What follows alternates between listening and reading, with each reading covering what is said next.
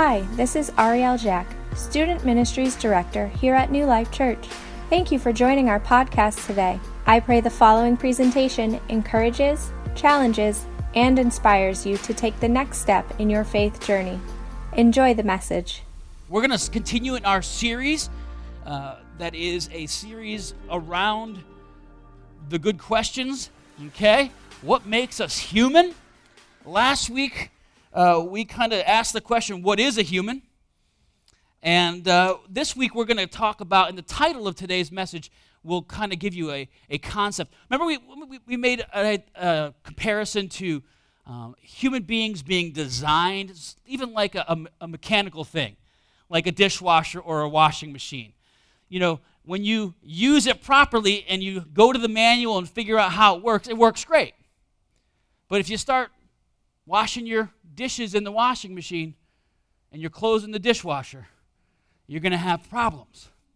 Okay? So I want to know how do we tune this machine? How do we tune this machine called humans? So the, the, the title is this How do humans thrive? Wouldn't that be good to know? How do I, I'm a human. Sometimes I don't feel as a human, I feel like I'm more of a monster, but how, how do I thrive? How do I thrive? I, I, I want to know what the word says about how we can thrive as human beings. So, the big idea is this God has made us. And having made us, He has not left us, but remains intimately involved in the daily lives of His image bearers. Leave that up for a couple minutes. intimately involved in the lives of His image bearers. We were made for this type of regular, constant, forward moving relationship. When we get outside of that, we start to break down. Okay? So there's four key realities that flow naturally from this big idea that he is intimately involved in the daily lives of his image bearers. Four months. The first one we're going to talk about today is we are made to worship. We are made to worship. So, atheism is folly. Atheism is folly. This concept that, now, here's the thing atheism is a tricky thing. Because there's, a, there's, there's atheists out there that will say, like, I just don't believe in God. Right? And then there's atheists that are sitting in churches who say, I believe in God, but they live their lives as if He doesn't exist. So they're practical atheists. You see what I'm saying? We, oh, I would never be an atheist. Really? Okay. We challenge that concept today. Comedian Pete Holmes has this bit that I came across as I was researching this, this point. And I'm, gonna, I'm, gonna, I'm, I'm not going to be able to hit the punchline like he does, but he thought it was interesting that sometimes comedians are the ones who kind of rip off the band aids or blinders of our eyes, right? In our culture. He said this Some people say God created the universe, and some people think that nothing created the universe, which is the funniest guess. And then the nothing people make fun of the God people. They say, God doesn't exist. I'm like, okay, maybe, but you know what definitely doesn't exist? Nothing. That's the defining characteristic of nothing is that it doesn't exist. I thought that was interesting, interesting commentary. Right?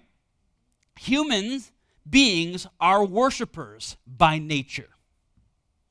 The question is not if, but what we will worship. Think about it for a second. We all worship something, and we worship something in order to gain the fulfillment that comes with that thing. We do it all the time. We just wouldn't call it worship in a lot of, in a lot of places. But what we give our time to, what we give our energies to, what we lift up and elevate is what we worship. Okay? Proverbs 1 7 says this The fear of the Lord is the beginning of knowledge, but fools despise wisdom and instruction. Okay? Fools despise the beginning of knowledge. Psalm 14:1. The fool says in his heart, There is no God. Folly is not lacking common sense, nor is a matter of intelligence. It's not even a matter of appearing religious. Folly is refusing to worship God. There's a lot of smart people who this particular passage would say are fools, who are involved in folly. Okay? Folly is refusing to worship God. We can't do, we can do that both by that, you know, never darkening the door of a church, the, you know, the atheist, atheist way. Or we can do it by all kinds of spiritual activity, the religious way. Worshiping God doesn't mean that you are doing things in churches. Right? That's not worshiping God. You could be really, really busy, quote unquote, Christian, and not be worshiping God with your life and in the practical sense. What ultimately matters is who we depend on for our life and flourishing ourselves or our Maker. You might tick the box Christian in the census application, but you might be a functional atheist. To that, the Bible simply says, folly. You are a fool if you think that that's going to help you thrive. Romans 1, verse 20 says this For his uh, invisible attributes, that is, his eternal power and divine nature, have been clearly seen since the creation of the world, being understood through what he has made. What is he saying? Everybody knows this. It's the biggest non secret. I mean, really, everybody knows. It's, I mean, we honestly, today even, we have less of an excuse than ever before. Why? Because we know just how designed we are. I mean, you go, you take a uh, one of those fancy dancy microscopes that they look way down to the smallness of things. And you know what there is down there? More stuff. There's more stuff, and you know what it does? It does stuff. The, the, the, the way that the, um, the DNA functions like a machine is has anybody ever ever watched anything about that it's absolutely fascinating it like it can't not do what it was created to do. In fact, when it doesn't do what it's created to do, you get sick. So they have these little tiny microscope things that go way down, and every single time they think they've reached the bottom, they break that thing open. Oh, there's more. And then they have these huge telescopes that, that they put out into, into space, and they look, and guess what? They, when they look out, guess what they find? More stuff. And all of that came from Nothing. All of that design and all that intricacy came from nothing. Now, come on. Everybody knows that's stupid. They just don't want to say it out loud. Why do they not want to say it out loud? I'll tell you why. Because if they admit that there is a maker, then they have to ask the question what is my responsibility to that maker? Verse 21 For though they knew God, they did not glorify him as God or show gratitude. And what happens when when we get down that road? Instead, their thinking became worthless, and their senseless hearts were darkened. I'm going to assert to you today that we live in a culture of senseless, darkened hearts. And we need to bring some light into that darkness. Because that's how we thrive. Atheism is folly. Okay, key reality number two God made us for dependence. So we need to trust Him. We need to trust Him. Like an engineer who gets to decide how his product functions, like parents with their precious children, God has authority over us. We owe Him everything our gifts, our minds, our wealth, our love. when you drive into a gas station, unless you have one of them fancy new Teslas. The, there's, a, there's a choice you have to make. You, there's the green nozzle and the non green nozzle. Now, what I realized recently is that the engineers of cars think you're stupid. They think I'm stupid. And one day, they helped me out because I was stupid. Because I wasn't thinking, and I went to put the green nozzle into my car, and the hole's not the right size. Thank you, engineer, because I would have filled my car full of diesel. That would have been fun. Right? So we have to fill our life, our vehicle, our God given machine with the thing that causes it to run properly, or we're going to. You could stick sugar water in your gas tank. See how that works. Go for it. It's like, no, I decided today that I am going to do me. I'm going to live my authentic life, and I'm a sugar water person. And I'm going to put sugar water in my, my gas tank. Go, be you, man. But don't expect it to work well. Right? Or you, maybe you're a jet fuel person. And you're like, you know what? I, I'm a jet fuel type of person. I'm going to I'm going to put jet fuel into my Taurus. Right? I mean, come on. It might work and you might go fast for a second, but you're going to flame out and you're going to blow up. It's not designed for that. It's not designed for it. And we go we don't get to make the decision of how we're designed. We have to depend and trust him. One of the grand deceptions of the Western thinking has been that true freedom can only be found through personal independence. Right? Too often, people have been oppressed or exploited by those in power over them.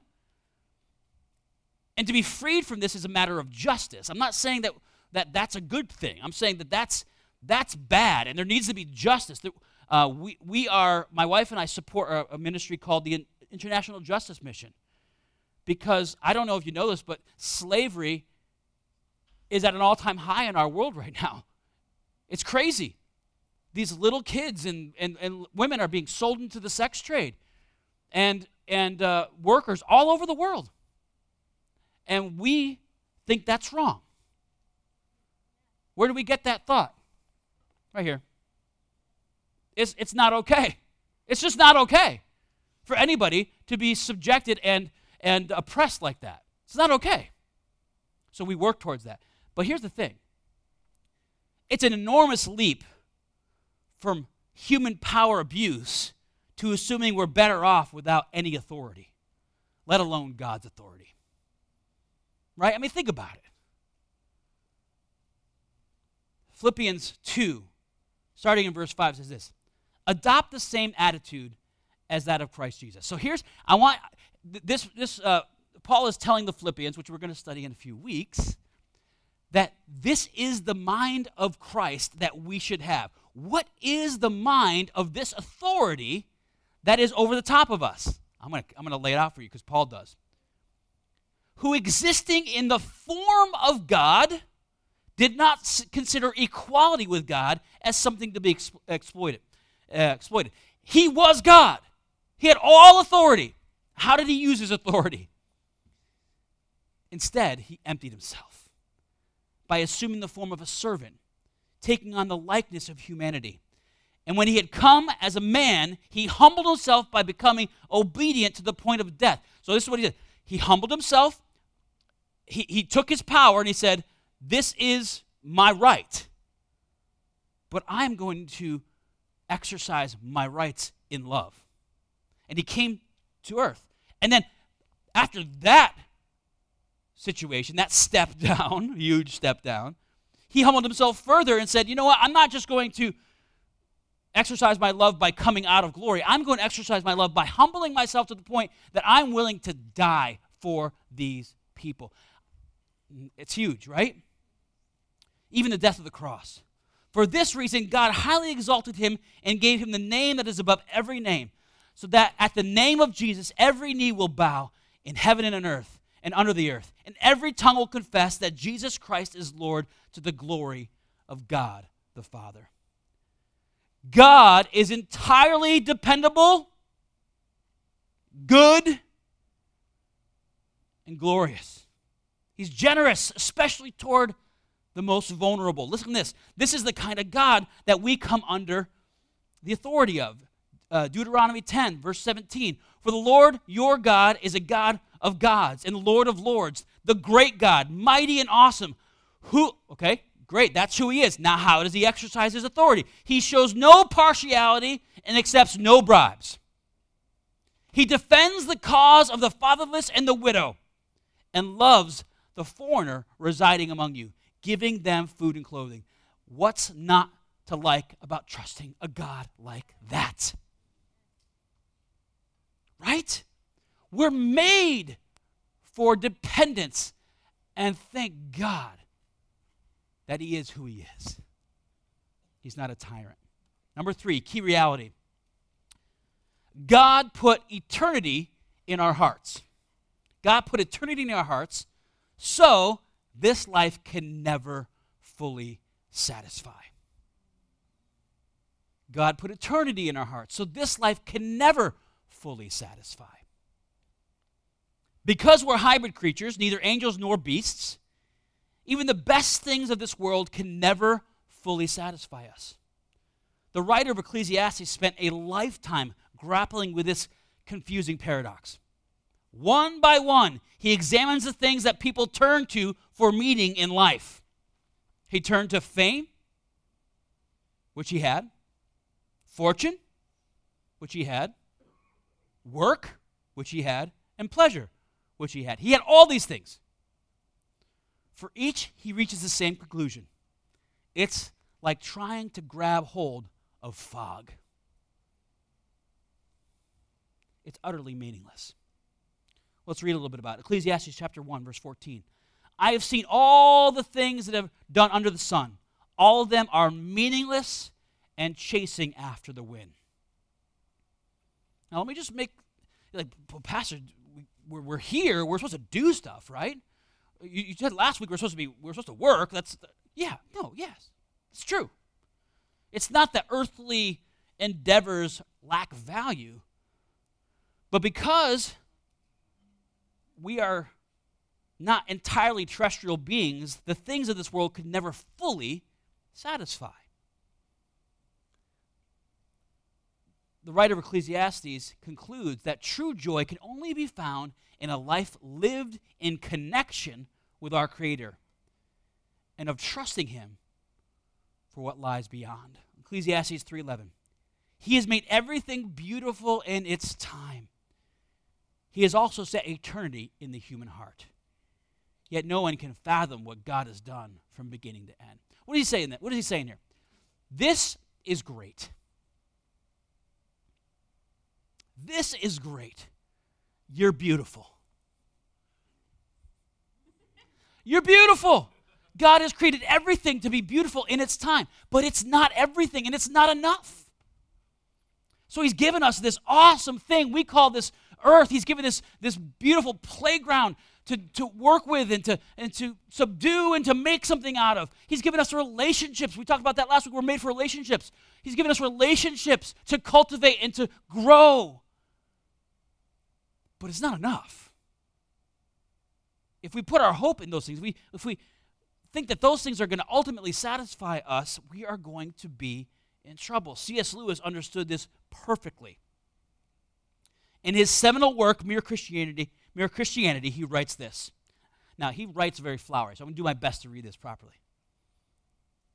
Creatures are not born with desires unless satisfaction for those desires exists.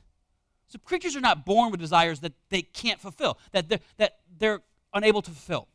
A baby feels hunger. Well, there is such a thing as food. A duckling wants to swim. Well, there's such a thing as water. If I find in myself a desire which no experience in the world can satisfy, the most probable explanation is that I was made for another world. If there's things in us that this world can't satisfy, the probable explanation is that we're not made solely for this world. There's something out there, there's something that God has put in our hearts that makes us long for the eternal. We should not be surprised by the many frustrations of this life. If you feel frustrated with this life or things are not going well, it's a proof in your mind that, man, this is not everything. This is, this is not how it was meant to be. There's something more. There's something better. There's something that God has put in our hearts. Rather, we should see them as a sign of and a hunger for another world. Some people, I, I can't even contemplate heaven. I can't even, I can't even imagine uh, what heaven's going to be like. Like, is heaven going to, well, first of all, our understanding of heaven is completely wrong. We're not made for like clouds and harps and halos and wings. Not, we were made to be terrestrial beings. So when Christ comes back, he says he's going to make a new heaven and new earth, and we're going to live back on earth, and we're going to do what we've always done. We're going to work it. We're going to we're going to continue to do the thing. We're not we're not made for clouds. That's not that's not good theology or eschatology. It's not how it works. But aside from that, we can't even understand like what are we going to do for eternity?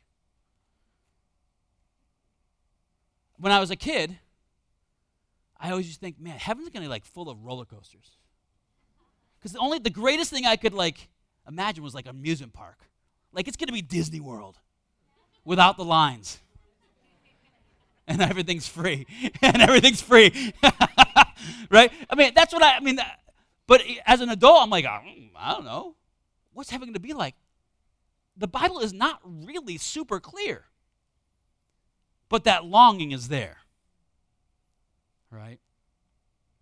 So, we are made for more than what we feel. Our bodies wear out. And that's a that's a thing that points us to like there's something more out because it doesn't feel natural, it doesn't feel right. Okay, let's move on. Key reality number 4. This is the last one. God made each one of us valuable. So no one is disposable. No one is disposable. All Christians, all Christian arguments about the sanctity of human life derive from this essential fact. Human value is derived from our createdness. None of you, none of you said, I want to be created. No one had an epiphany one day.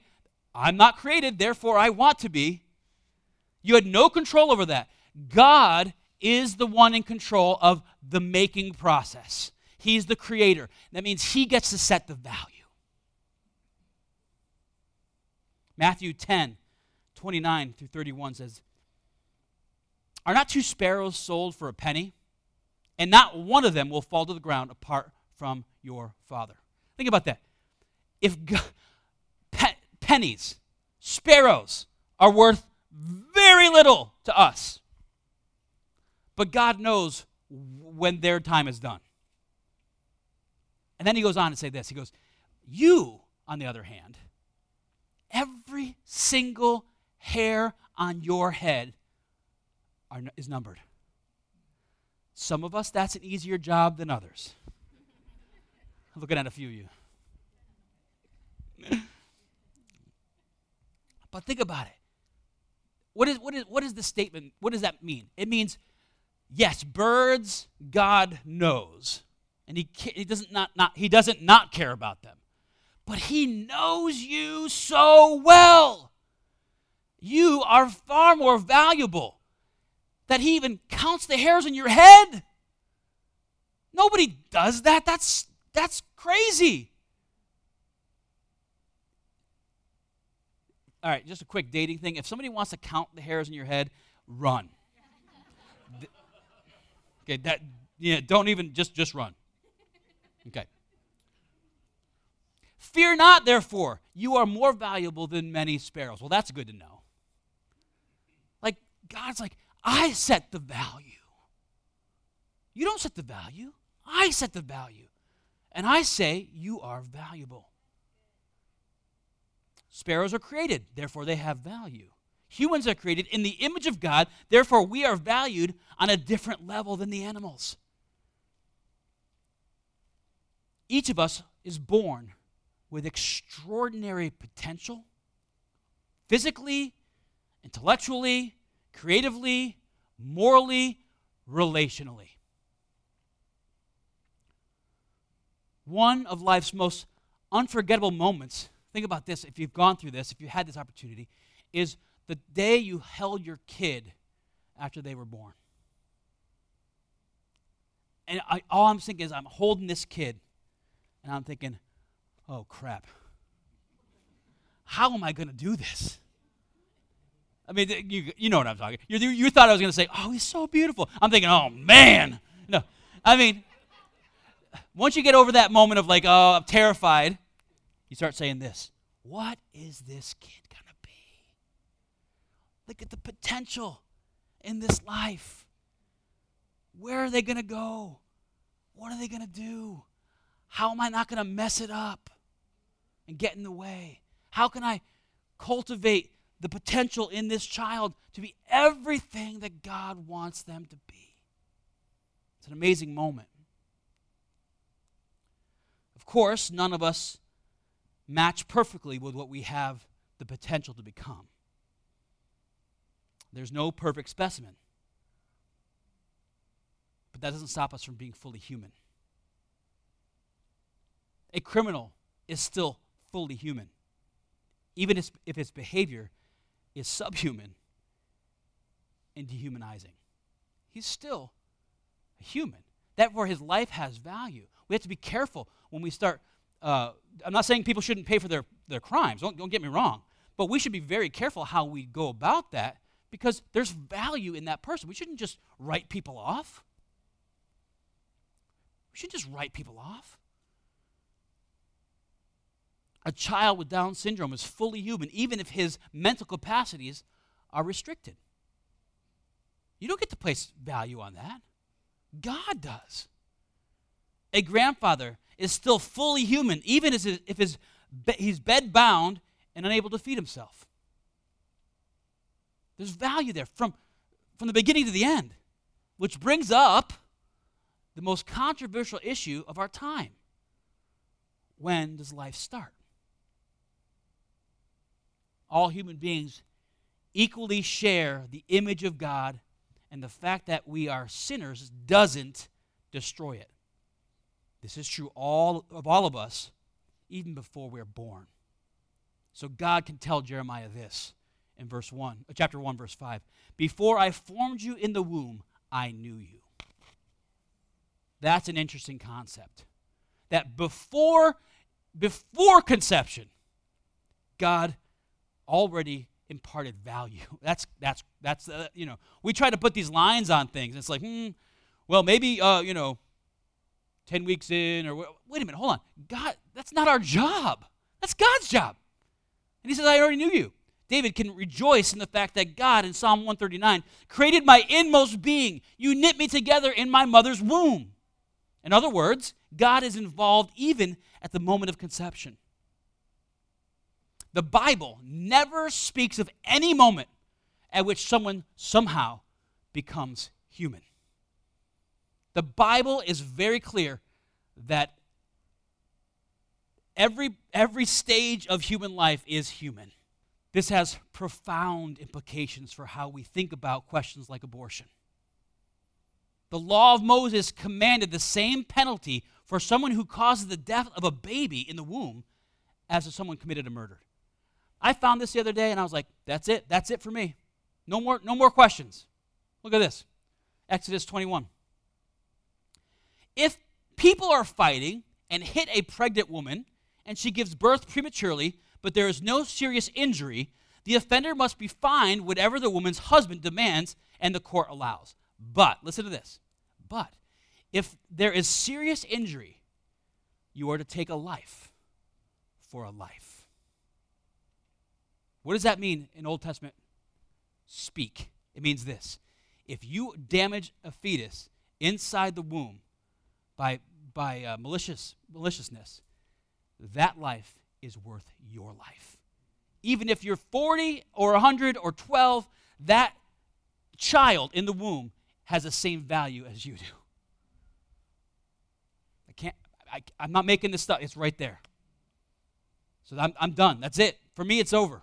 The, the question is over. This clearly indicates that God considers a baby in the womb to be fully human, equal in value to a full grown adult. Well, Pastor, that's not very compassionate to the, to the people. Wow, well, hold on a second. Nobody said that. If, you, if you've gone through something like this, man, my heart goes out to you. We love you. You don't have to feel uh, shame in here. People make mistakes. People do. I, I make mistakes all the time. We love you. Just because we're saying what the Word of God says and how we should move forward in our lives so that we can thrive as human beings doesn't mean we hate people. No way. Because we believe in the gospel of grace, we should always be sympathetic and reassuring of God's love and forgiveness to those who have lost a child. Any listen, one of the biggest uh, heart, heartaches of the pastorate is walking through somebody's grief over the loss of a child. You know what? You want to know how the most times I deal with that is the loss of a child before it's born. That's the most often I deal with, with couples. It's, it's heartbreaking. And we need to be full of support and grace and love for people who are struggling. Even if it was their decision. Remember what, remember what I always say? You don't know what you don't know until you know. So let's move on from there. Let's not go back and start condemning people, but let's let's learn the truth so that the truth can set us free and we can thrive. That's what we want. So many people look at the church and say the church is so uh, mean and judgmental. And I'm sorry to say, they're probably right. But that's not what the church was meant to be. The church was meant to be the, the, the entity on this earth that exudes the heart of Christ takes care of the widow and the orphan, and, and spreads the good news to the world. And yes, that'll step on our toes from time to time, but grace is so amazing. It's not just part of a song. The song is written because it's true. So, though we hold standards that are not our own, that are given to us by our Maker, while doing that, we realize that people, including ourselves, are broken and fractured, and they need the grace of the Lord Jesus Christ. And we are supposed to be his hands extended. Now, in order to do that, the church has often done something like um, we've, they, they've sidestepped the truth of God's word to try to help people on the compassion side. I, would say we don't need to do that. We can, we can say the truth of God's word plainly and thoroughly without hating people or judging their past or giving them the feeling that they don't belong. That's never should be. All right, let's recap. The four key realities that flow from being God's creation. One, we are made to worship. Therefore, atheism is folly. Two, God made us for dependence, so we need to trust Him. Three, God put eternity in our hearts, so this life will never fully satisfy. And four God made each one of us valuable. Maybe that's the, maybe that's the thing you're going to take away today. And if that's true, I hope it is. Listen, You are valuable. Maybe you need to break away from a toxic relationship that's, that's pumping your mind full of the idea that you're not valuable. Get out of there and get to church. We'll tell you six ways from Sunday you're valuable. So, no one is disposable. Not at the end of the life, not at the beginning of the life, not in the middle of life. No one is disposable.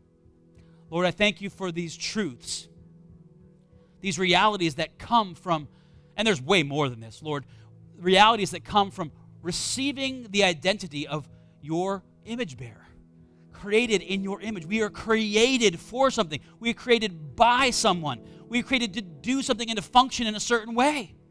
God, when we do that, we thrive. Not that life is always going to be simple and easy when we do this, but we have all resources because we're plugged in to the source, to the one who fabricated this whole thing. God, I love you. I thank you for my brothers and sisters. God, I pray today that no one would leave this place feeling judged, but that they would feel they would feel love. God, I thank you that you've given us your word so that we're not wandering around in the, in the darkness, not knowing how we can live this life in a way that is a thriving life. And Lord, I thank you for my brothers and sisters. Those, who here, those who are here for the first time, my brothers and sisters, and those who've been here since forever. God, I love them. Lord, bless them. Keep them. Go with them this week. In Jesus' name I pray. Amen. Amen. God bless everybody. Have a great week. Thanks for listening. To learn more about New Life Church, check out our website at discovernewlife.org.